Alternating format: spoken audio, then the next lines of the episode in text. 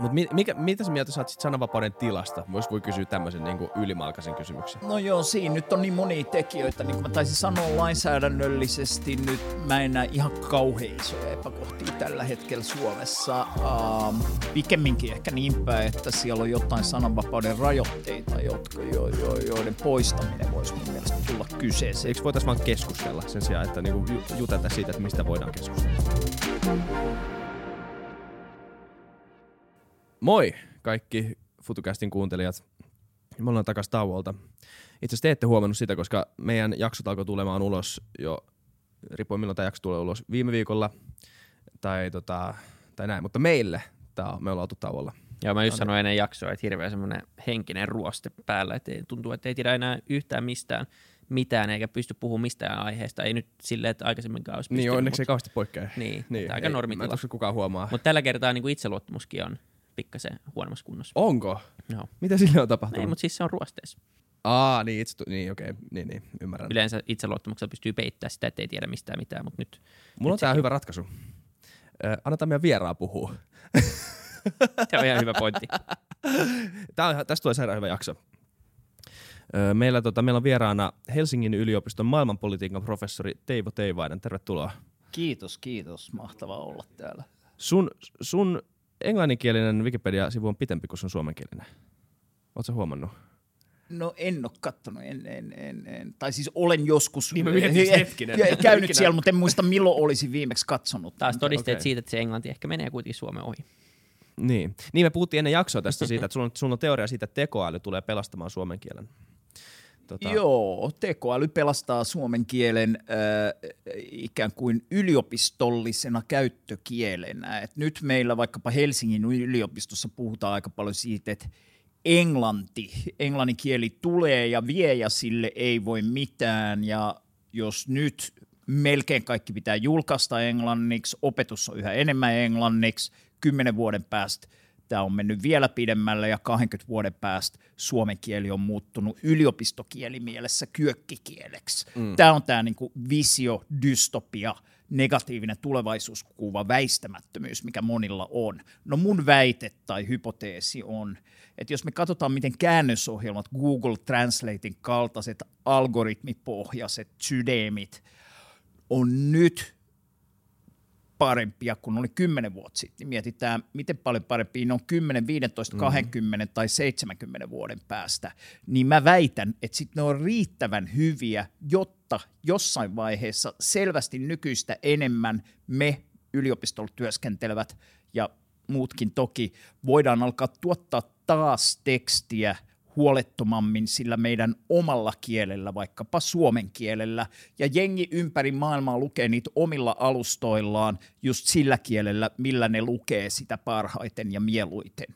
Ja koskaan tämä käännös ei ole täydellistä, eihän se ole ihmisenkään tekemänä, ja voi olla, että algoritmit ei pääse ihan siihen nyanssitarkkuuteen, mitä ihmiset, mutta joka tapauksessa siitä tulee riittävän hyvää, että se – pelastaa suomen kielen yliopistollisena käyttökielenä. Totahan spekuloidaan myös ihan arkikielessä, että niin kuin jotkut väittää jo niin radikaaliset kielten opiskelu on ihan turhaa, että, että kun kohta tulee simultaanitulkkauslaitteet, jotka kuitenkin reaaliajassa, kun sä puhut jonkun kiinalaisen tai, tai amerikkalaisen tai mitä tahansa, niin sä pystyt puhumaan omaa äidinkieltä Joo. tulkaa sen reaaliajassa ja taas ei varmaan ihan täydellisesti, mutta tarpeeksi hyvin, jotta te voitte keskustella omilla Mä luulen, että tähän tulee semmoinen luonnollinen vastareaktio, mikä kaikilla, kaikissa tämmöisissä niin uusissa asioissa on. Että aina kun joku asia teknologisoituu, niin on jonkunnäköinen vastareaktio, että halutaan taas niin kuin luonnonläheistä ja halutaan käsin tehtyä tämmöistä. Tulee olemaan varmaan ihan älyttömän arvostettu niin kuin kyky pystyä oikeasti kommunikoimaan sen toisen tyypin kielellä silloin, kun tämmöisiä niin automatic translation juttuja on. Että, niin kuin, että oho, niin kuin, sä pystyt puhumaan mun kieltä oikeasti ilman tätä välinettä. Mä luulen, että siitä tulee niinku kova juttu. Kyllä, kyllä. Jengi istuu Janne Saarikiven kanssa nuotiolla ja niinku käy läpi suomalaisuudelaisten kielten eri vivahteita, niin totta kai siitä tulee kovempi juttu vielä kuin aiemmin. Se on ihan selvä, joo. Mä en teknologia ke- kehityksen myötä. Kiinasta tuli mieleen siis ilmeisesti Tokion olympialaisia kehitellään semmoisia niinku megafoneja, jotka kääntää sitä niin kuin puhetta sillä suoraan. Että se, sehän tulee olemaan visuaalisesti aika näyttävää, että kun niin kuin joku sanoo jollain kielellä, niin kuin onko se sitten sushi on loppu tai jotain, ja niin kuin vaikka japaniksi, ja se kääntää sen just sen kohde ryhmän kielelle, niin se voi olla semmoinen aika banaali, mutta kuitenkin asia, mutta signaali jostain semmoisesta tulevaisuudesta, kun tulee näitä niin kuin sitten nappeja korvaa ja muuta, että me saadaan tätä mm. puhetulkkausta toimimaan paremmin. Täällä tulee olemaan isoja vaikutuksia niin kuin koko ihmiskunnan sisäisen ja keskinäisen Joo. kommunikaation kannalta. Kyllä. Luuletko sitten, että se sun hypoteesin toinen ääripää, luuletko että tämmöisen yhteisen kielen tarpeellisuus vähenee ja, ja sitä myötä tuleeko englanti katoamaan? Tai tuleeko englannin rooli jotenkin vähentymään sitten? No ei se mahoton ole, että se semmoinen niin lingua franca tuota, jotenkin katoaa. Meitä joskus käytiin vähän semmoista vertausta, kun aikoinaanhan se, että Suomessa, suomalaisissa kirkoissa – saatiin puhua suomea mm. eikä latinaa. Ja tähän liittyy Agricola, joka niin kuin selitti uskonpuhdistuksen hengessä, että kyllä Jumala ymmärtää myös suomen kieltä. Ja sitten kun oli olemassa tämmöinen käsitys Jumalasta, joka ymmärtää kaikkia kieliä, niin sitten ei tarvittu enää sitä, että joka paikassa puhutaan latinaa. Niin tavallaan jos meillä syntyy semmoinen algoritmien niin kuin rihmasto, joka kääntää kieliä aiempaa paremmin paikasta toiseen, niin silloinhan me ei tarvita semmoista niin kuin vanhan tyyppistä latinaa, vaan jengi voi puhua enemmän omaa kieltä. Yep. Mutta kyllä mä uskon, että englanti tässä säilyy ihan suhteellisen merkittävänä niin, kielenä vielä hyvän tovin. Mutta onpa jännä ajatus sille, että kaikki ihmiset pääsee puhumaan omalla tunnekielellään toisilleen. Koska mi- mi- mikä siitä jää paitsi? Varmasti siitä jää paitsi, kun mä puhun mun kavereille, jotka on jostain muista, muusta maasta. Mun englannin kieli on aika hyvällä tasolla. Mulla ei ole sinänsä ongelma, mutta kyllä kavereista huomaan välillä, että se ei ole ihan niin kuin sillä tasolla kuin ne haluaisi. Että ne jättää, ne jättää väliin jotain. Ne, joku jää välistä kun ne yrittää puhua. Onhan se köyhempää se sisältö on. aina. Että et tuossa voi, niinku, voiko ajatella, että toi, jopa, toi voi olla niinku, yksi merkittävä tekijä myös siinä, että, että niinku maailma vähän yhdistyisi jotenkin ja, ja tota, se on niinku hyvä asia politiikankin kannalta ja kaiken tämän, kaiken tämän niin kuin, niin, ylipäänsä yhdistymisen. Jep. No tätä voi kyllä. Mäkin mielessäni mä oon itse tutkinut semmoista asiaa kuin globaalin demokratian mahdollisuudet ja niin kuin mm. kansainvälisten instituutioiden muokkautuvaisuus kohti Kuulostaa tulevaisuutta jotenkin, jotenkin demokraattisemmaksi. Kuulostaa ihan normi niin kuin, tota, demokraattisten periaatteiden soveltamiselta mm. maailmaan, mitä vaikka naisten äänioikeus tai orjuuden poistaminen tai muut on ollut. Et globaalissa maailmassa niitä on järkevää ehkä monien mielestä miettiä myös – poikkikansallisella ja globaalilla tasolla. Ja just ne kielimuurit on yksi semmoinen periaatteellinen ongelma, minkä monet näkee siinä, että luotas yhteisöjä, joissa voidaan jotenkin vähän aiempaa tasapuolisemmin ja demokraattisemmin päättää yhdessä asioista. Onko se sitten sitä illuminaatiota? Illuminaattia, kyllä varmaan, joo. Viimeksi eilen Twitterissä sain tota, lempinimen Globohomottaja, joka tota, noin, niin oli musta tosi hieno, että se on tätä samaa tämmöistä, että jotenkin Kyllä globaalit visiot. kekseliäisyys on Mitä mieltä sä ylipäänsä oot kansallisvaltiosta ja, ja siitä konseptista, että on, mm. on niin kuin, kyllä siitä paljon puhutaan, tai en tiedä miten paljon, mutta tuntuu, että tässäkin podcastissa käyty sitä läpi, että, että mikä sen tulevaisuus on ja onko se tarpeellinen? No onhan siinä monia hienoja asioita ja sitä kauttahan kuitenkin monia yhteisiä päätöksiä jollain tapaa tasapuolisesti tai demokraattisesti on saatu kehiteltyä, mutta kyllä mun mielestä itsestään selvää, että, että se niinku semmoinen nationalistinen äh, ideologia ja se, miten se syntyy ja miten se niin on luonnollistettu, että yhteiskunta on yhtä kuin kansallisvaltio, niin on niin kuin tosi paljon asioita mukaan lukien vaikka se demokratia, jo, jotka me jotenkin kytketään mielessämme siihen, että ne on, niissä on niin kuin semmoinen napanuoran kaltainen yhteys siihen kansallisvaltioon, mm. joka tekee sitten vaikeaksi ajatella, että moni asioihin kansallisvaltio on liian suuri, toisi asioihin se on liian pieni ja meillä on tosi paljon kaikenlaista yhteisöllisyyttä, jota vaikka jotkut, sitten kun tämä teidänkin futukast muuttuu joku poikkikansallisten yhteisöjen rakentamiseksi, niin, niin kuin pönkittää sillä valtion rajojen yli, niin, niin, niin, niin se on sen niin kuin kansallisvaltiokeskeisyyden ongelma. Mutta se ei meinaa, että kansallisvaltiot tuosta vaan joutaa mm, niin. romukoppaan. Niin, on, niin siinä, se just, että puhutaan nationalismista, se on niin tota, värittynyt keskustelu, että siinä on, joko se on kaikki kaikessa tai siinä ei ole mitään arvoa usein käytetään tämmöistä niin kuin, tosi yksulotteista keskustelua, mutta totta kai sillä on niin kuin, oma funktionsa. Sitähän ei voi kiistää. Mutta ei kukaan, mutta sitä toisaalta ei kukaan näistä niin kuin, kiihkonationalisteista, jos niin kuin, oikeasti nyt puhutaan tai niin kuin, päästään syvälle, niin ei kukaan näe maailmaa niin kuin, oman kansallisvaltionsa kautta täysin ei kukaan. Että siis miten sä, voit, miten sä voit ymmärtää sun maailmasta tai sun ympäristössä pelkän niin kuin kansallismielisyyden kautta? Pystyykö? On... Niin, no, mutta kai, kai siinä on se, että monet näkee yksän semmoinen kansallismielisyys vastaan jonkinlainen kosmopoliittisuus, niin sen keskeinen äh, indikaattori on, että näkeekö oman kansansa jäsenet moraalisesti tai poliittisesti ylempiarvoisina mm. kuin ne muut. Niin. Ja tämä on se niinku keskeinen kysymys, että eihän se, eihän se sitä meinaa se nationalismi, ettei niinku näkisi mm. muita, mm. vaan että näkeekö ne muut jotenkin ihmisinä vähemmän tasa-arvoisina kuin sen oman heimon tai ryhmän tai kansan jäsenet. Mut, niin, Harari puhui siinä uudemmassa kirjassa just siitä, että miten nationalismi ja tämmöinen just kiikkonationalismi jarruttaa globaalien ongelmien ratkaisemista, koska nimenomaan sä, sä mietit vaan oma napa edellä kaikkea ja sitten taas niin kuin isot globaalit haasteet kuin joku ilmastonmuutos tai, tai isot pakolaiskriisit, niin vaatii ehkä vähän isompaa yhteistyötä niin kuin kansallisella tai kansainvälisellä tasolla ja, ja tota, se on niin kuin, hän väittää, että tämä on yksi merkittävä jarru tämmöinen kiihkonationalismi tässä, tässä tota, oikeastaan näiden isojen ongelmien ratkaisemisessa. Fiksusti ajatella. Puhutaan vähän sananvapaudesta. Nyt on puhuttu paljon sananvapaudesta, siis niin, se on tullut esille taas keskusteluaiheena. Siis hän on ollut, hän, en meidän sanoa just kautta aikojen ollut puheenaiheena, mutta hän on nyt aina ollut tota, niin iso puheenaihe kuin nykyään tai ennen. Mutta n- sanois mä, tää, tää on niinku mun niinku ylimalkainen diagnoosi tästä, niinku, ö, sitä, niinku, tästä keskustelusta just nyt. Et siinä on niinku tavallaan kaksi puolta – jotka joskus, joskus sekoitetaan yhteen, ja niitä ei pitäisi sekoittaa yhteen, on siis tämä, että sananvapautta rajoitetaan öö, tota, valtion tasolla, että niin kuin valtio jollain tavalla rajoittaa sananvapautta. Tässä on, niin kuin, tämä on niin kuin yksi potentiaalinen este öö, sananvapaudelle. Mutta siis toinen on tämä tota, yhteisön ö, tavallaan tuomitseminen, ö, yhteisön asettama paine ja sitä kautta niin kuin sananvapauden jonkunnäköinen rajoittaminen. Tässä on kaksi eri asiaa, mutta kuitenkin puhutaan sananvapauden rajoittamisesta.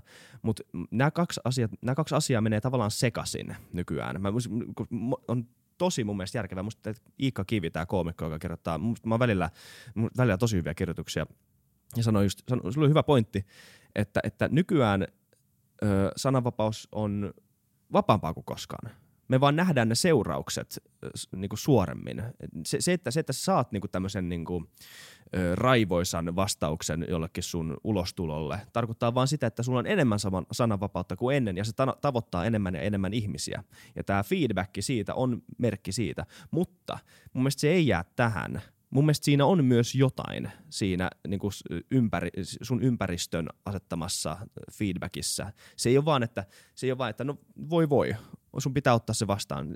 John Stuart Mill puhuu siitä tota, On Libertyssä, se toinen luku, missä puhuttiin näistä sananvapauden tota, neljä argumenttia, en käy nyt, nyt läpi, mutta yksi niistä oli nimenomaan se, että sana, myös niin kuin ihan legitiimi sananvapauden rajoittamisen öö, tämmöinen niin faktori, joka ra- rajoittaa sananvapautta, on tämä niin tämmöisen yhteen, yhteisön asettama ty- tyranninen paine jollain tavalla. Että niin kuin tämä yhteisö ei tavallaan ylläpidä tämmöistä avointa ö, alustaa, jossa käydä keskustelua. Tässä on tosi paljon. Nyt mä annoin iso pellillinen, mutta ota kiinni jostain, mistä saa. Joo, no ihan äh, kuulosti jälleen hyvin fiksulta, mitä sanoit. Tota, just tämä erottelu usein unohtuu, että, että se, että sä sanot jotain ja sitten joku saattaa kärkevästikin kritisoida sitä, niin eihän se niin kuin siinä juridisessa tai sensuuriin niin. liittyvässä mielessä ole mikään sananvapauden rajoitus.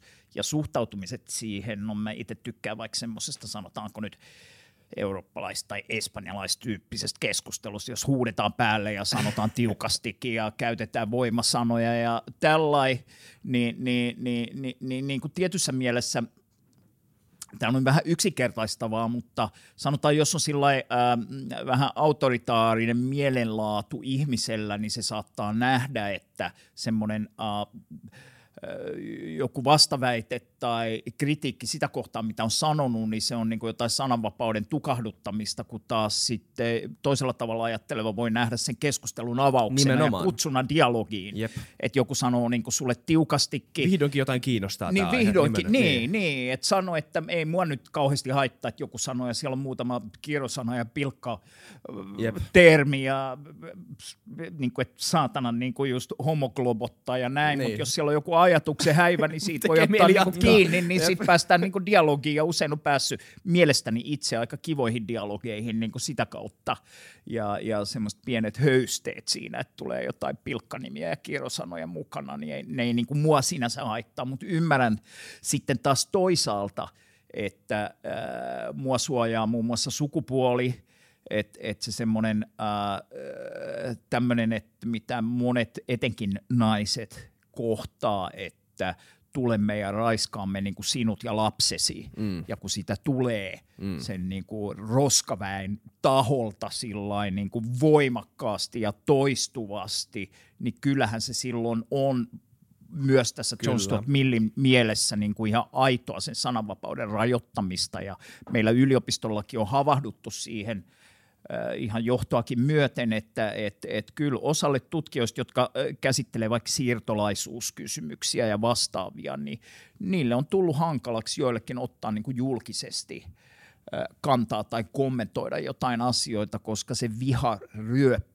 hyppy mm. on niin valtava ja nimenomaan naisia kohtaan se on, se on niin kuin ihan älytöntä joskus. Ja mä saatan itse olla hiukan sokea sille, koska tosiaan sukupuoli ja ehkä jotkut muut asiat sitten niin kuin suojaa vähän.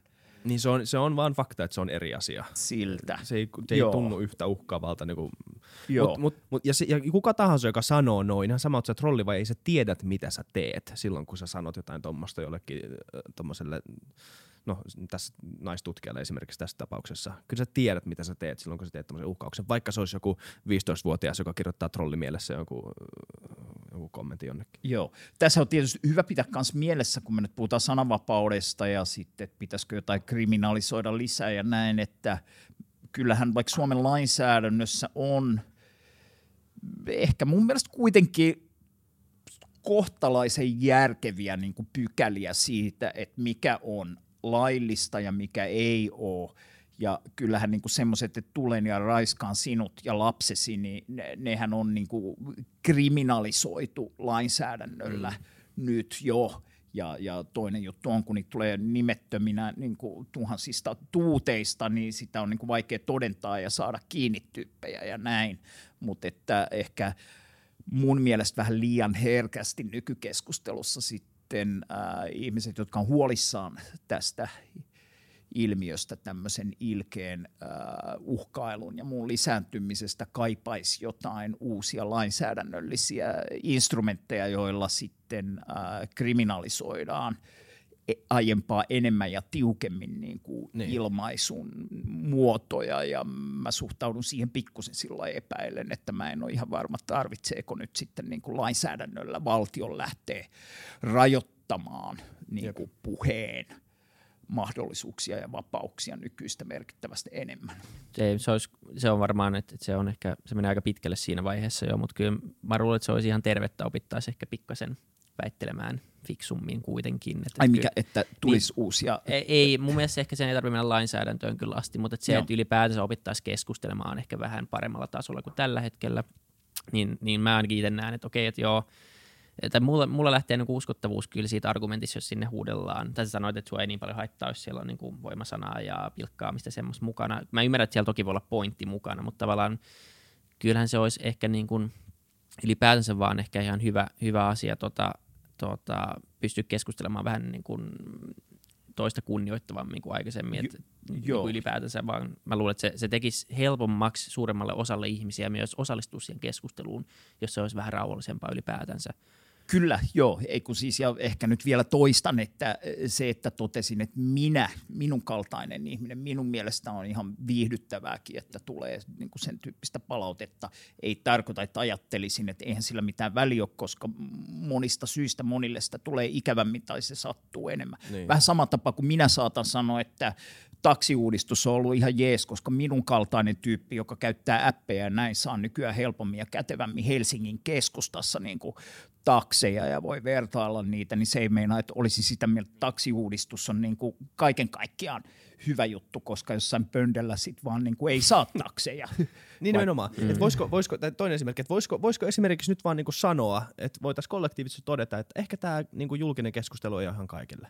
Et niinku, et jos, jos, ei, jos ei puhuta näistä niinku raiskausuhkauksista, nehän on ihan eri juttuja, mutta niinku, jos, jos, ei, niinku, jos ei polla kestä vähän edes tuommoista, että joku, joku saattaa vierestä huudella jotain samalla, kun teillä on järkevä keskustelu jonkun toisen kanssa, niin, niin maybe ehkä älä tee sitä sitten, älä me puhu, tää, tavallaan ihmiset ei muutu ja tää, tätä keskustelua pitää käydä ja niin kuin, kyllä niin kuin melunkin keskellä pystyy pitämään järkeviä, suht järkeviä keskusteluja. Ja ollaanko vähän semmoisessa keskustelussa nobeiksi, että, että ellei se ole täydellinen se ilmapiiri ja kaikki on niin kuin sieltä, siellä ketään huutelee ja sä saat olla rauhassa ja se on mm. täysin intellektuaalisesti pitävää, vedenpitävää ja kaikki on täydellistä, niin mä en halua osallistua siihen keskusteluun. Et tuntuu, niin. että ehkä se on sitten toinen ääripää, että varmaan se totuus piilee nimenomaan siinä välissä. Niin se, että en mä viiti mennä ajaa tonne kadulle, kun sitä 40 tosi kovaa. Voisiko, niinku, jos me, tää autot edes pyöräteitä, ei, älä ehkä me ajamaan, jos sä et niinku, jos sä et, jos sä et, jos sä et pärjää. Tai voisiko täällä, mä vaan heitin idean, en mä miettinyt tätä sen enempää, mutta siis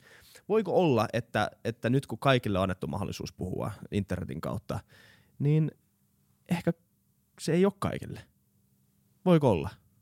Tähän, niin, täh- no tavallaan se hienous on, että se on vähän niin kuin kaikille. Nimenomaan, niin. Että olisi, ja jep. sitten tota, se on vähän niin kuin elämässä yleensä, että menee kadulle ja keskustelua joka paikkaan, baariin, niin joku huutelee välistä ja näin. En mä osaa sanoa, me itse esimerkiksi Twitteristä keskustellaan niin paljon, että siellä on niin kamalaa ja muuta. Musta siellä on tosi kivaa ja hyviä Nimenomaan. keskusteluja ja opettavaisia ja jopa niin kuin tieteellisiä oivalluksia ja hyviä ketjuja ja vaikka mitä. Ja sitten sinne jotkut, huu- mä en edes blokkaa yleensä ihmisiä, niin jotkut huutelee välistä, niin mua se nyt ei sillä niin haittaa. Niin, me ollaan puhuttu useita kertoja tässä podcastissa, että tuntuu myös, että, että niin kun ne isot asiat tai ne, ne, ne nettivihat ja asiat, niin ne, niitä on olemassa ja ne on ihan täysin niin kuin aitoja ongelmia ja on paljon, mm.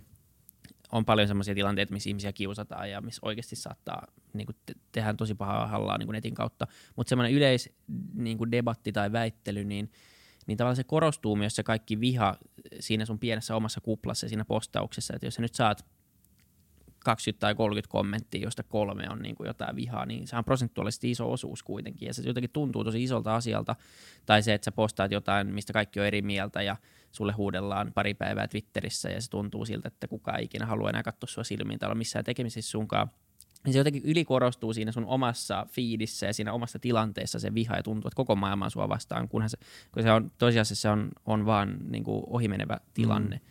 Et se, se mä luulen, että se on niin osittain myös siitä, että, että niin kuin se tuntuu niin paljon isommalta asialta kuin mitä se, se loppupeleissä on. Koska niin kuin harvoin oikeassa elämässä tämmöisiä keskusteluja, missä mä käyn keskustelua jonkun niin yhtäkkiä tulee kymmenen tyyppiä huutelemaan mua, miten tyhmää, tai mulle mitä tyhmä mä oon. Siis niin kuin suoraan. Että se ei tunnu mm. yhtä niin kuin käsin kosketeltavalta ää, se, se keskustelu oikeassa elämässä. Se voi olla, että meillä on vaan tottuneet siihen. Jep. Niin, just niin, että tota, internet on niin uusi juttu muutenkin, vaikka me ollaan kasvettu senkaan, niin on tämä nyt vähän niin kuin, ihmiset ehkä osaa vielä käyttäytyä. Et ei ole rakennettu semmoista hyvää keskustelukulttuuria siihen ympärille. Me joku etiketti puuttuu ja semmoinen pelisäännöt ehkä ei ole vielä ihan selvillä. Se ja sitten sit kun nämä käännösalgoritmit alkaa luoda niin. näistä keskusteluista semmoisia, että ne kääntyy helpommin kieleltä toiselle, niin nämä, nämä asiat voi olla Mä uskon, saada se... aika kivoja lisänyansseja ja niin voi tulla aika ja käännösvirheet mukaan. Joo, joo. Ei, mutta siitähän niinku, sehän on iso pointti. Mä luulen, että tässä niinku paljastuu varmaan isoja, isoja tota asioita koska ylipäätään puhutaan siitä, että, että kenen, oliko tämä tota, mä en muista sitä sen filosofin nimeä, mutta siis tota, periaatteessa tämän, tämän nimeämättömän filosofin teesi oli se, että, että suurin, suurin osa erimielisyyksistä ei ole asia-erimielisyyksiä, vaan ne on kielellisiä erimielisyyksiä. Ne on, ne on väärinymmärryksiä, jonkunnäköisiä, jonkunnäköisiä käsitteellisiä tai aatteellisia väärinymmärryksiä. Että siinä on joku, joku premississa, joku, joku siinä niinku, ö, oletuksessa, ö, joka on sivutettu tai unohdettu mainita, niin siinä on niin kuin valmiiksi jo semmoinen erimielisyys tai semmoinen niin kuin väärinkäsitys. Ajatellaan vain näistä, tästä perusasiasta eri tavalla, että tämä keskustelu ei voi ikinä syntyä, tai tässä keskustelusta ei voi ikinä syntyä mitään. Ja, sitten jos nämä kielelliset nyanssit saa mahdollisimman hyvin niin kuin paikattua, todennäköisesti ei ikinä tulla saamaan sitä sataprosenttisesti paikattua, mutta jos edes vähän paremmin, niin kuinka paljon asioita tämä ratkaisee? No, miettikää, oletteko ollut, ka- kaikki on varmaan ollut semmoisessa väittelyssä, missä niinku väitellään eikä joku kymmenen minuuttia, ja sitten se päättyy siihen, että niin, no niin, niinhän mä sanoinkin. Niin, niin, ja sitten ollaan niin puhuttu samasta asiasta, punaa, niin, niin, niin, ollaan puhuttu samasta asiasta kymmenen minuuttia, mutta vaan joku termi on ollut erinäinen. Jep. Ja sitten kun se tajuu, niin kaikki on kaverit heti. Niinpä. Niin varmaan tuossa on jonkinlaista, jonkinlaista perää. Mä olen enemmän, enemmän uskoa tähän sun maailmaan. Joo, mutta tota toisaalta niin kuin, toihan on äh, suomalainenkin tämä tuota noin, niin Timo Honkelan rauhankoneajatus, että nimenomaan algoritmien avulla saataisiin luotua semmoisia koneita, jotka auttaisi meitä pääsemään äh, yhteisymmärrykseen näistä sanojen tulkinnoista ja toisaalta siinä on taustalla ehkä vähän semmoinen vaikka Mennä, filosofi Jyrgen Timo Honkela ja rauhankone. Äh, hän on siis kollegani Helsingin yliopistossa – pari vuotta sitten oli Helsingin Sanomissa iso juttu myös. Hänellä on käsittääkseni parantumaton aivosyöpä ja tuota noin, niin hän teki tämmöisen testamentin, äh, joka nyt ei vielä ainakaan ole niin kuin testamentiksi tullut, niin äh, Äh, tämmöisestä rauhankonehankkeesta, mm. jos on vähän toi idea. Mä itse näen, siinä on vähän sama filosofeista tai yhteiskuntatieteilijä, jos Jürgen Habermas silloin tämmöinen niin kuin ideaali kommunikaatioyhteisö ja näin. Mutta ehkä vähän hyvä muistaa siinä, että kyllä meillä on sitten semmoisia kysymyksiä, että oletetaan vaikka, että jossain Välimeren rannalla on niin kuin länttimaata Joo. ja yhdet sanoo, että noi on mun, painukaa vittuun täältä mm. ja toiset sanoo, että ei kun toi on meidän ja se on, on pyhiä kirjoja, joissa sanotaan, että se on meille ja toiset sanoo, ei kun se on meille ja siellä on niin kuin pyssyä ja pommia ja dronia ja äh, ohjusta – ja ei siinä niin kuin, se on niin kuin, että joko me työnnetään teidät mereen tai te työnnätte meidät mereen, niin ei siinä kauheasti, että vaikka kuinka niin kuin löydettäisiin nyansseja niistä käsitteistä, että onko me alas nyt ja rauhassa. ymmärretty, mistä tästä on kyse, niin se ei noin helposti mene. Ja sama voi ajatella jossain, että sulla on niin kuin, tiedätkö, firman pomo, joka sanoo, että nyt, nyt jumalauta, nyt niin kuin, te teette sen 24 tuntia enemmän jossain ajassa ja saatte vähemmän liksaa ja niin kuin heikommat niin. etuudet ja toiset sanoo ei, kun me halutaan niin kuin paljon vähemmän, niin ei se auta, vaikka kuinka olisi niin kuin nyansseja, Nimenomaan. jos välillä Me molemmat halutaan samaa asiaa, mutta vaan eri tavoin. niin, joo, joo, joo. joo. niin. et, et, et, et, mä niin kuin suhtaudun sympaattisesti siihen, että löydetään näitä nyansseja niin. ja, ja ne on niin kuin yksi keino selvitellä konflikteja ja luoda rauhanomaisempia ratkaisuja ja muita mutta ei ne niinku kyllä sit niinku myöskään itsessään mikä taikasauvaa tämmöiset kysymykset ei. yhtäkkiä katoo. Niin, niin se on se mukavaa, että me, vaan, niin, niin. että me oltais, ei oltaisi vaan tämä juttu. Että kaikki nämä vuodet, aa okei, okay, niin niin, että et, sä luit vaan, niin niin, sä olit sivulla 17, mä olin sivulla 16. et, niinku, ei varmaan. Jep. Mutta mikä, mitä sä mieltä sä oot sit sananvapauden tilasta? Vois voi kysyä tämmöisen niinku ylimalkaisen kysymyksen. Millä mallilla No Suomessa, Suomessa vai maailmalla? Joo, vai no, niin siis, no vaikka Suomessa, mutta hetkinen, miksei maailmallakin, joo. Mutta se, on, se on sitten pitkä No joo, kysymys. siinä nyt on niin monia tekijöitä. Niin. niin kuin mä taisin sanoa lainsäädännöllisesti nyt, mä en näe ihan kauhean isoja epäkohtia mm. tällä hetkellä Suomessa. Uh, pikemminkin ehkä niin päin, että siellä on jotain sananvapauden rajoitteita, jotka, jo, jo, joiden poistaminen voisi mun mielestä tulla kyseeseen. Esimerkiksi nämä uskorauhapykälät ja tämmöiset niin kuin Jumalan pilkka tyyppinen äh, osa Suomen lainsäädäntöä, joka nyt poikkeaa semmoisesta normaalista länsi-eurooppalaisesta sananvapauskäsityksestä. Niin että si- eihän siitä kauheasti Joo. Jussi halla sai tuomion – näiden pykälien perusteella mun mielestä niin kuin länsimaisessa sivistysvaltiossa siitä ei pitäisi saada rikostuomioita, että, että tässä tota noin, niin olen kyllä ää, aika vahvasti ollut tätä mieltä.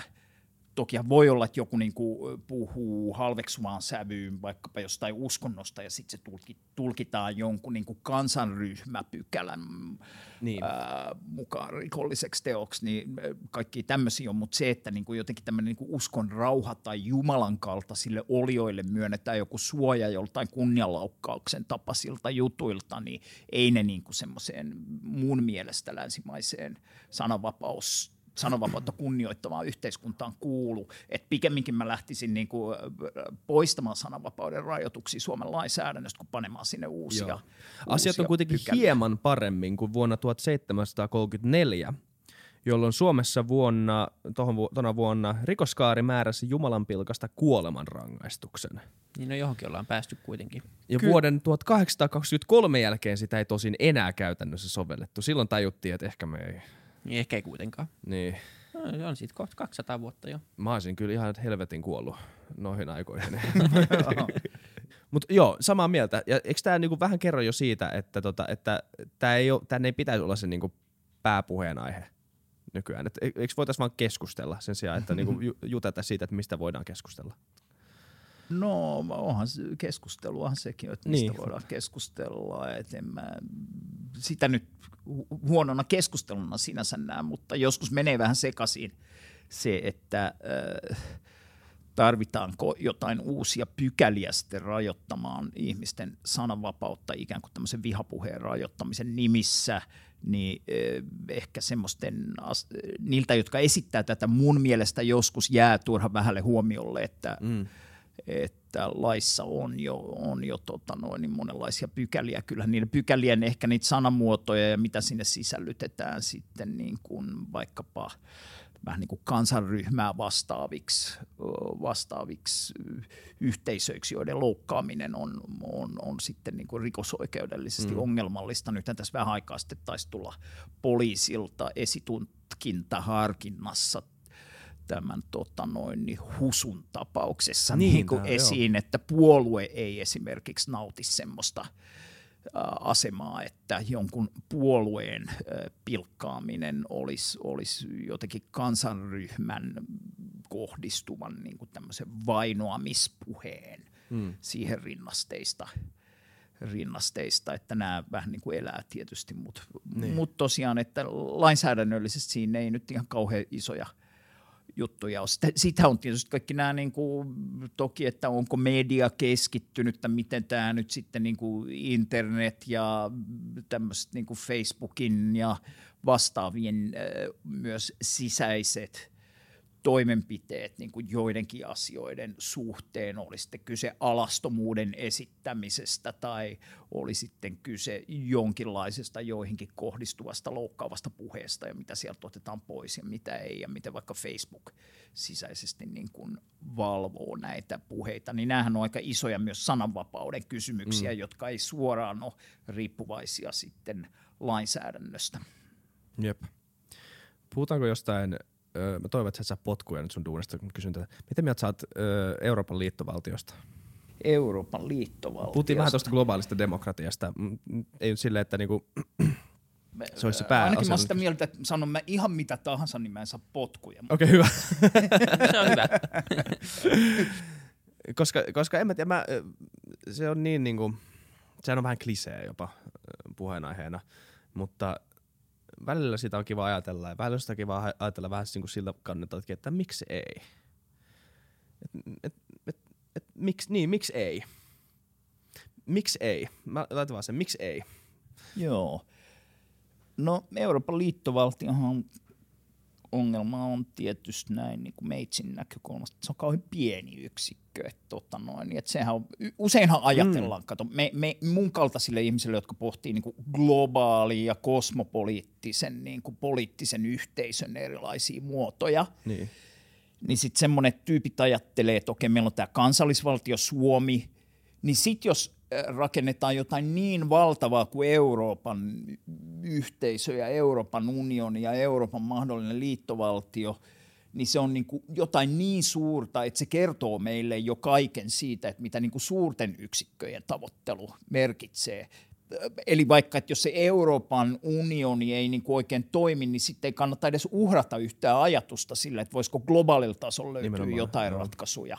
Mun vinkkelistä taas Euroopan unioni on vähän niin kuin se sama kansallisvaltio, se on vähän isompi, mutta periaatteessa siinä on samat sisä-ulkorajat ja just tämän sisäisen ja ulkoisen välinen niin kuin jännite on se, joka tuo monia ja noin niin kuin politiikan sekä teorian että käytännön kannalta ongelmia, että miten eri toimijat, vaikka monikansalliset firmat, investoijat tai miten vihollisuus, jutut niin kuin muodostuu sisä, yhteisön sisällä ja ulkona, niin oli se sitten se yhteisö Euro, Eurooppa-linnake tai Suomi-linnake, niin siinä ei periaatteessa ole niin paljon eroa. Eli siinä mielessä mua vähän huolestuttaa se, että nyt Euroopan unionista puhutaan, niin kuin se nyt olisi tämmöinen niin jotenkin globaali ratkaisu ihmiskunnan ongelmia. Että se on vähän tavallisesti isompi kansallisvaltio, onko se sitten joku niin kuin liittovaltiotyyppinen muoto tai ei, niin se on ehkä vähän semmoinen toissijainen kysymys. Niin kuin mun vinkkelistä mulle ei siihen mitään vahvaa kuvaa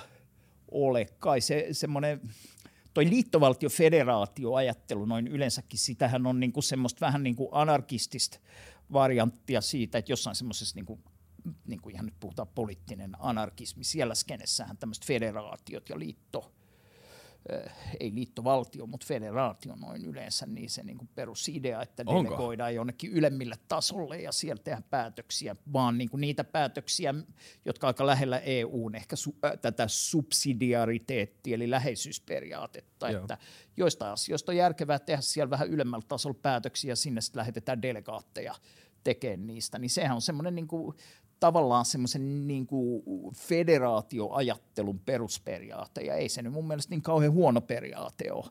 Miten se sitten toteutuu niin kuin liittovaltio nimisessä ää, tota noin, niin mahdollisessa Euroopan. Suomikin on niin valtiokeskeinen kieli, joku valta on valtio ja näin, mm, niin me mm. puhutaan siitä, niin kuin muissa kielissä saattaisi puhua niin kuin federaatioista – ja, ja, ja Suomessa tulee aina että se liittovaltio, ja me, ja me ollaan niin sen niin kuin valtiokeskeisen ajattelun äh, vankeja siinä mm. mielessä, että kun me puhutaan, että Euroopan unionista tulisi joku tiukemmin niin kuin poliittinen yhteisö, niin sitten siinä on heti tämä valtiotermi mm. mukana. Ja, Pyhyys on sama asia kuin virallinen. Joku, jos joku on virallinen, se on pyhä.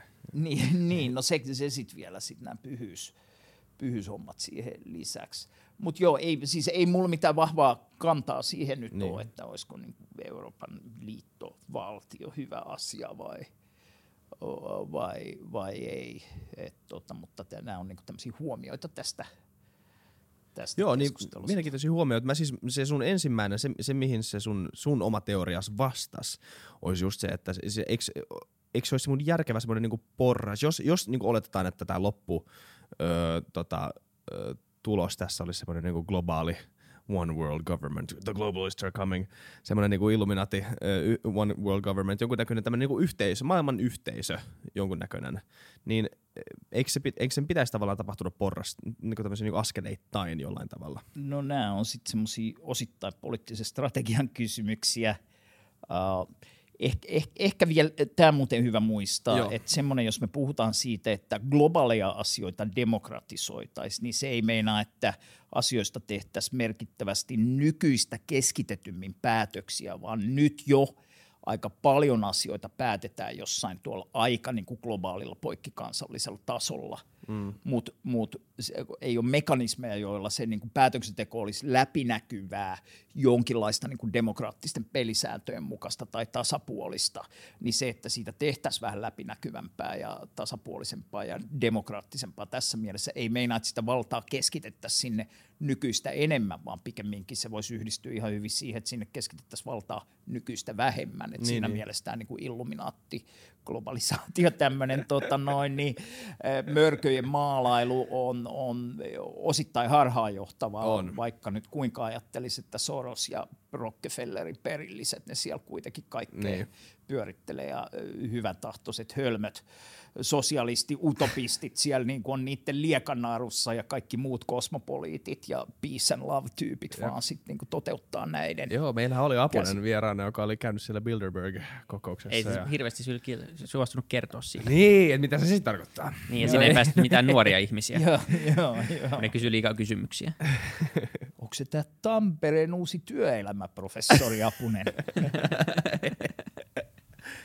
tota, ähm, ennen jaksoa me vähän puhuttiin sitten, mistä me, mistä me puhutaan tässä äh, jaksossa.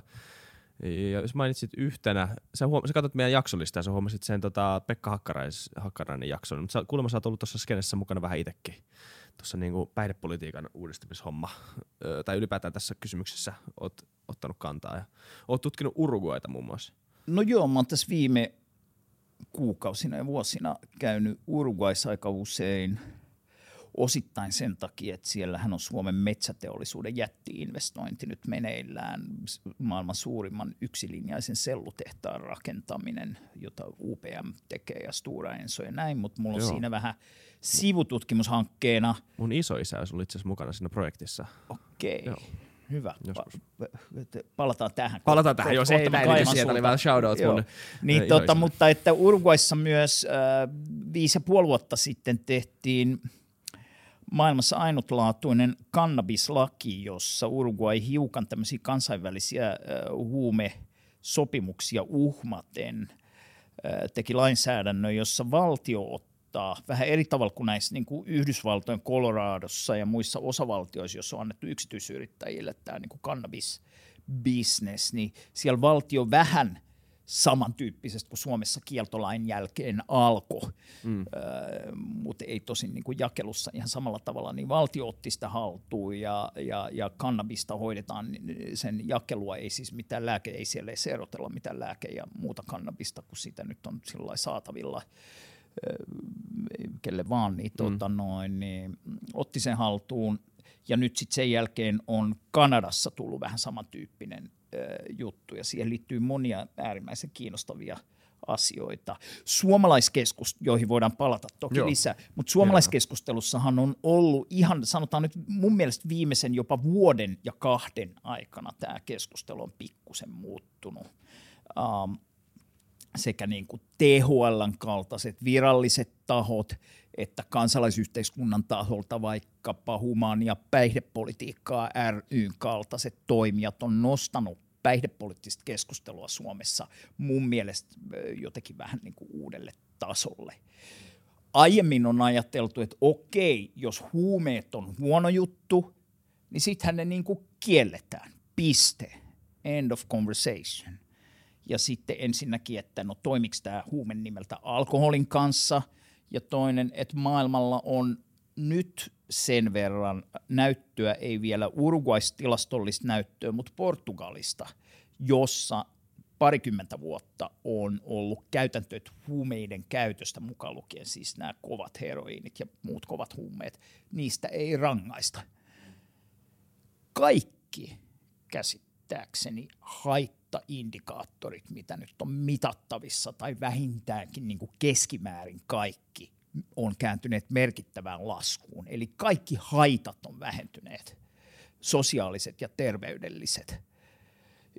Käyttö ymmärtääkseni on siellä jossain suunnilleen samassa kuin oli ennen tätä, tätä uudistusta. Jolloin jos me ajatellaan, että no huumeet on pahasta, fine, on – mikä niissä on paha? No niiden haitat vai onko niissä joku muu paha kuin ne haitat, mitä niistä tulee? No jos Portugalissa on saatu sillä niin kuin maailman tiedeyhteisöstä yhä suurempi osa sekä lääketieteilijöiden että yhteiskuntatieteilijöiden puolelta nyt suosittaa, ja mikä YKssakin alkaa olla aika vahva Joo. trendi, mutta sitten siellä on nämä Filippiinit ja Trumpit ja jotkut muut, jotka niin kuin, ja Saudi-Arabiat ja Ruotsit, niin Ruotsi jotka, jotka joo, niin kuin tosi... vetää semmoista jääräpäistä niin kuin konservatiivilinjaa tässä, mm. niin, niin, niin, niin, niin, niin tota, uh, on niin tämmöisiä uusia tuulia, niin vähintäänkin ainakin nyt niin funtsittaisiin, että jos nyt tosissaan ollaan mieltä, että huumeissa on huono juttu niiden haitat, niin millaisella politiikalla, millaisella yhteiskuntapolitiikalla, sosiaalipolitiikalla, kriminaalipolitiikalla niitä haittoja pystyy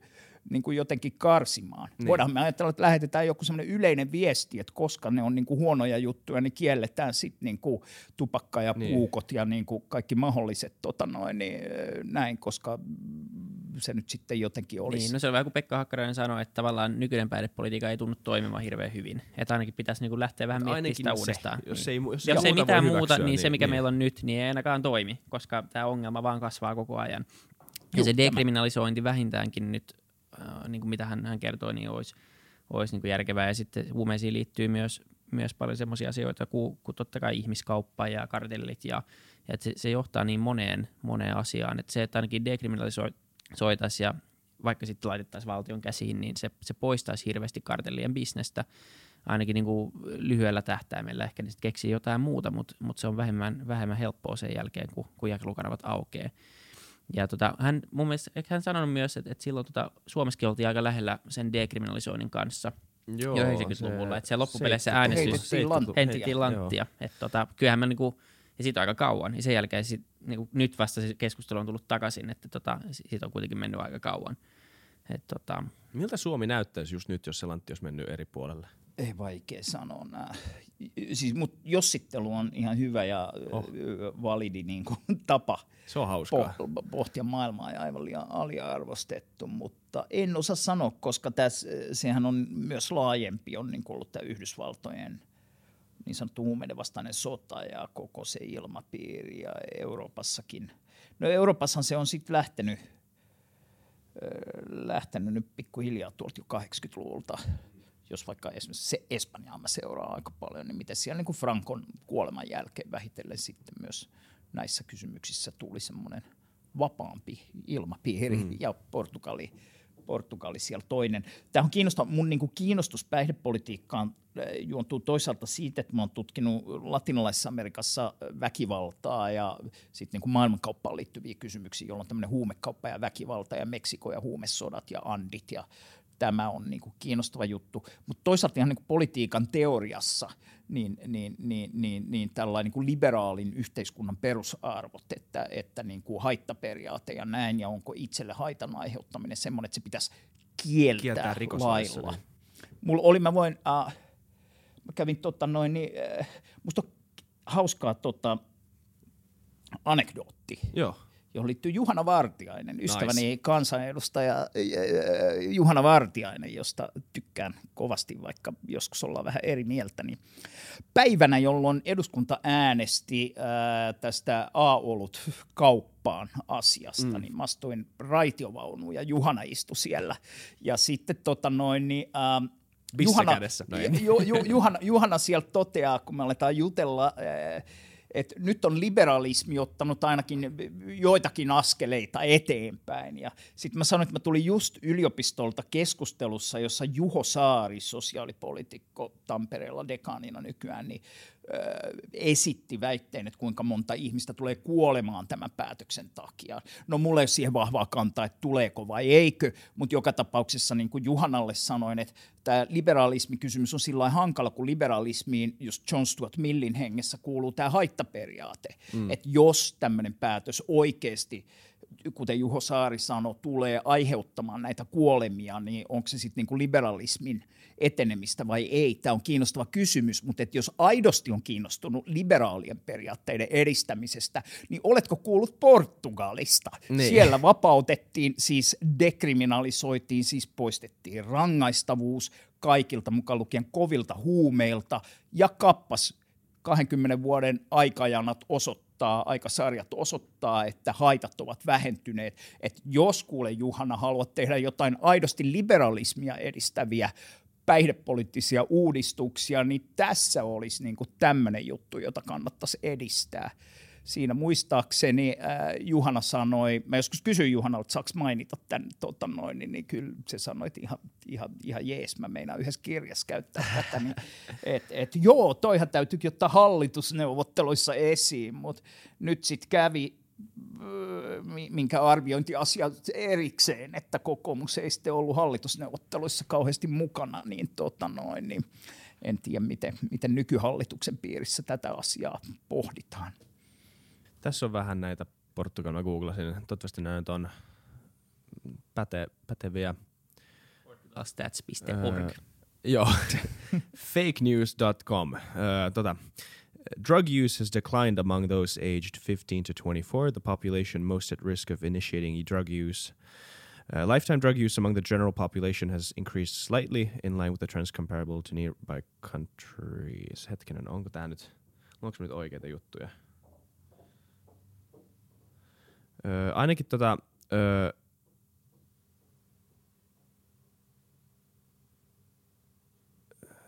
Ehkä mun olisi pitänyt lukea artikkeleja ennen kuin mä alan pälättämään tai alan niin keskeytetään keskustelua. En mä löytänyt mitään, mutta mut,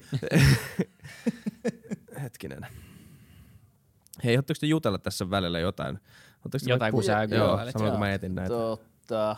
Ehkä sitten Portugalin mallista hyvä muistaa se, että siinähän, että ettei nyt ihan liian yksinkertaistavasti siitä puhuta, että, että ei se pelkästään se äh, rangaistavuuden ei. poistaminen ollut mikään – yksinään taikasauva, vaan siihen liittyy myös aika voimakas tämmöinen niin kuin hoitoon ohjaamisen tai hoitoon hakeutumisen se stigman poistaminen edistäminen. Joo, joo. mutta mm. mut kyllä se, niin kuin se rangaistavuuden poistaminen myös liittyy siihen, että sä et hakeudu hoitoon samalla tavalla, no. jos, jos, jos, jos sulla on riskinä niin kuin saada rikostuomio tämän, kyllä. tämän takia. Ja kyllä musta tuntuu, että tuolla Suomen niin kuin, vaikka oikeusministeriössä ja tuolla se on havaittu aika korkeallakin palleilla ja ja, ja sitten puhumattakaan siitä, että ja, ja se, että onko se nyt sitten tarkoituksenmukaista, että merkittävä joukko jotain 19-20-vuotiaita saa niin kuin jonkun H-merkinnän niiden, vaikka ei tulisi rangaistusta, niin käsittääkseni niin kuin rikostuomiota, niin tulee sitten semmoinen merkintä, joka estää sun niin kuin työpaikan saantia niin kuin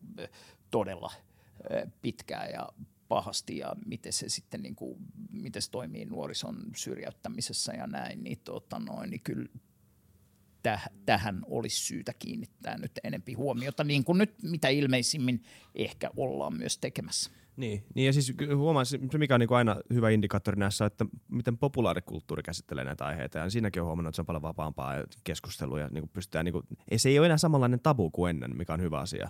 Että sitä pyst- nyt uskalletaan as- ajatella sitä asiaa enemmän kuin vaan, että paha asia – niin kuin lyökää vasaralla paha mm. asiaa. Niin, ei tule heti kaikkia niin tämmöistä puolustusmekanismia, niin. että siitä, siitä käydään kyllä keskustelua aikaisempaa. Ja se voi olla taas vaan omassa semmoisessa liberaalin nuorikuplassa, että en, en tiedä sitten, miten päättäjätasolla niin oikeasti tätä asiaa käydään tällä hetkellä. Se, sehän vielä aiemmin oli kans, mä aika monenkin kansanedustajan kanssa olen tästä puhunut vuosien varrella ja se on niin kuin, toisaalta ollut semmoinen, että no eikö tässä nyt ole tärkeimpiäkin asioita – että joo, kyllä mä periaatteessa on samaa mieltä, pitäisi tulla muutos, faktat on tiedossa, mutta A on tärkeimpiä asioita, miksi mä tuhlaisin tuohon aikaan, tai B aiemmin enemmän, se on melkein niin kuin poliittinen itsemurha, että sä tulet tämmöisellä kärjellä esiin, teet jonkun aloitteen, niin sit sut vähän niin kuin leimataan jonkinlaiseksi huumehörhöksi ja, ja, ja tota noin, niin näin, mutta tämäkin on nyt muuttumassa, jos katsoo, miten vaikka mm. kansanedustajat puhuu aiheesta, niin se on aika erilaista kuin vielä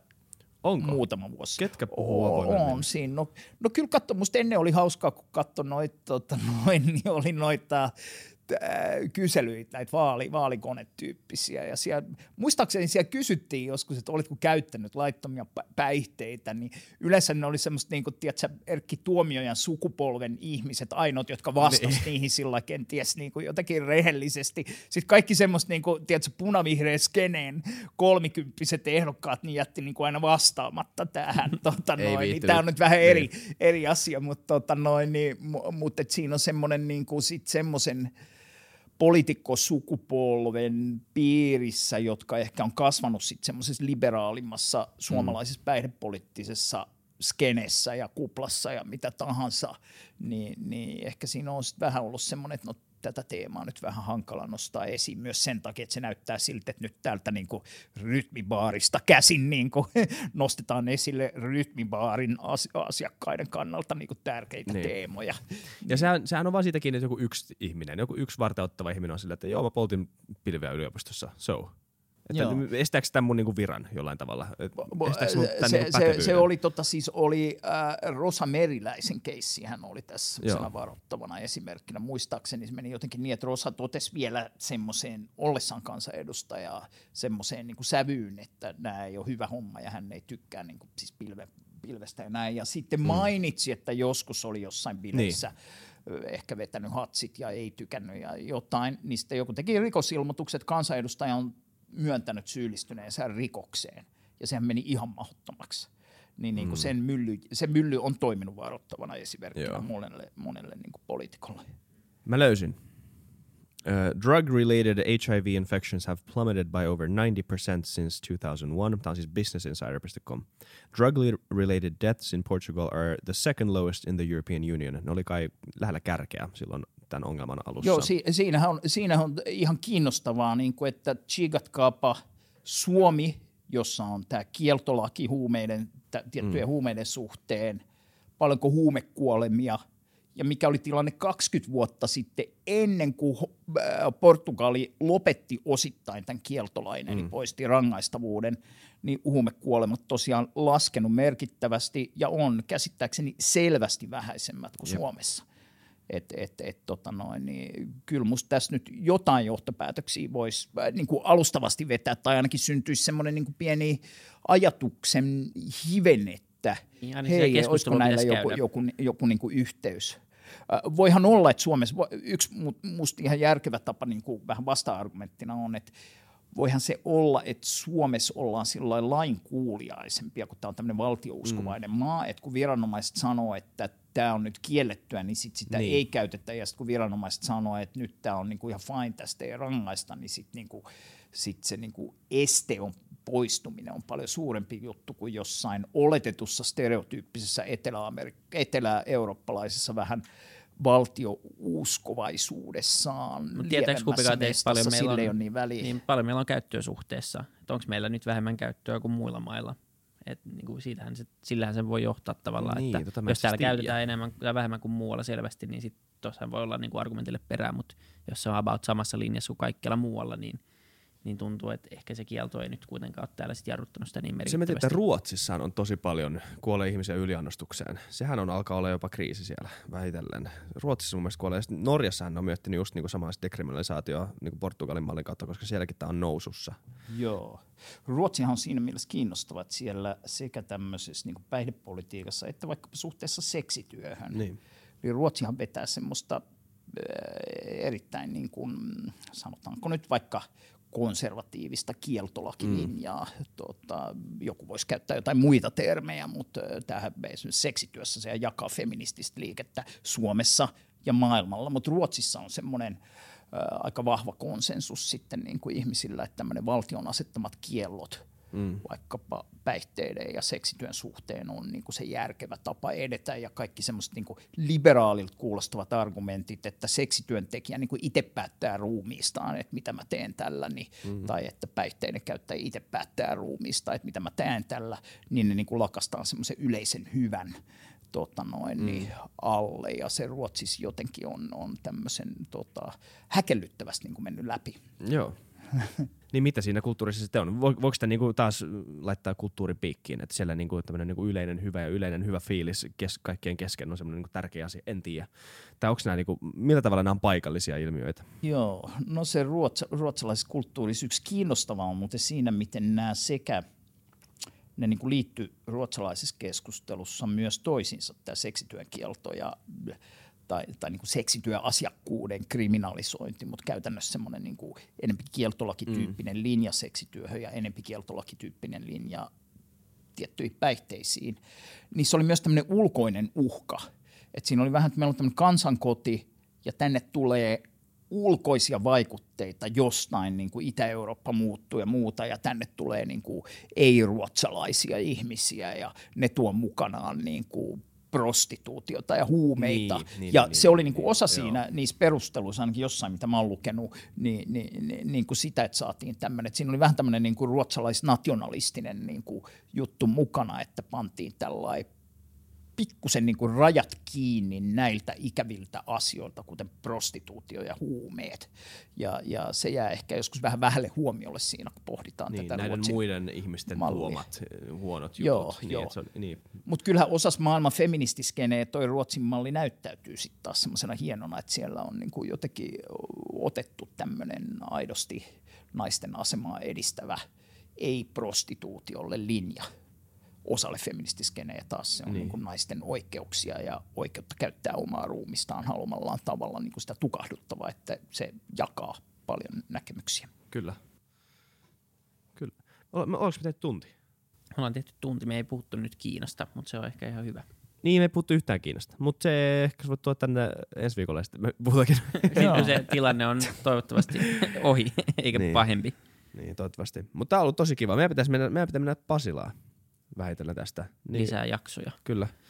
tiukka jaksopäivä. Ihan No sairaan niin. hyvä jakso. Kiitos. Hei, tässä on ollut ihan leppoisaa Tää on ollut leppoinen keskustelu. Kiitos. jutustella. Mukavaa. Teivo No, Teivainen. Onko sulla mitään, mitä sä haluat nyt Twitteri tai joku vastaava, mitä sä haluaisit ihminen seuraamaan?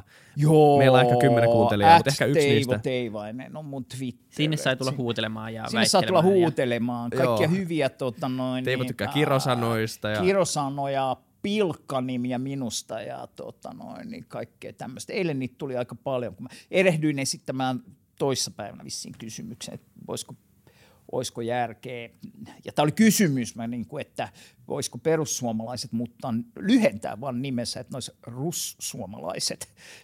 Auttaisiko tämä niin kuin tekemään niiden ideologisesta ja ehkä jossain määrin geopoliittisista linjauksista ymmärrettävämpiä, niin kuin, jos olisi sitten tämä, kun niiden, tämä englanninkielinen lyhenne on joskus vähän tota, ollut, Niin. että niin kuin Finns Party.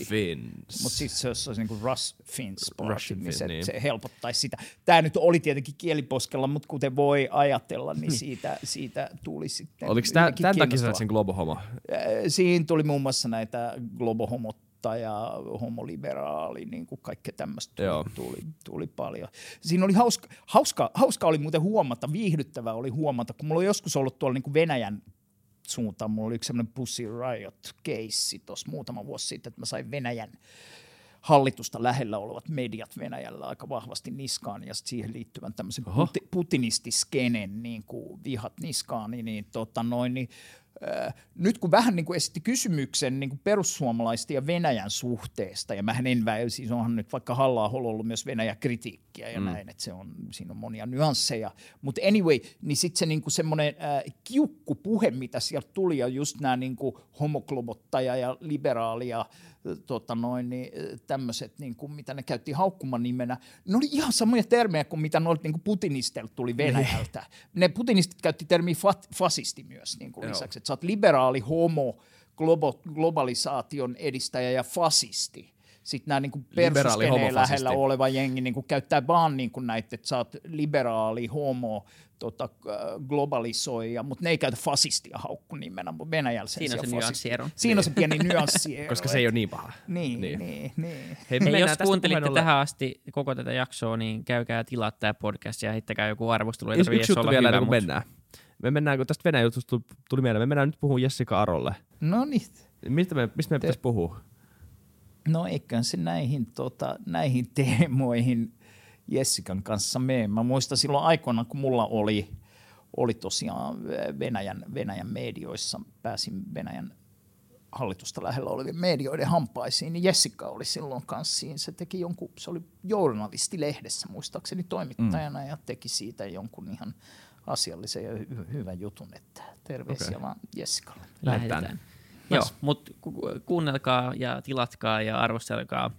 Se arvostelu jeesaa muita ihmisiä löytää tämän podcastin. Eli jos te tykkäätte tästä ja luulette, että joku muukin voisi tykätä, niin se arvostelu on se keino, millä muut löytää. Kiitos. Kiitos. Ja kiitos. Yes, kiitos. Thanks.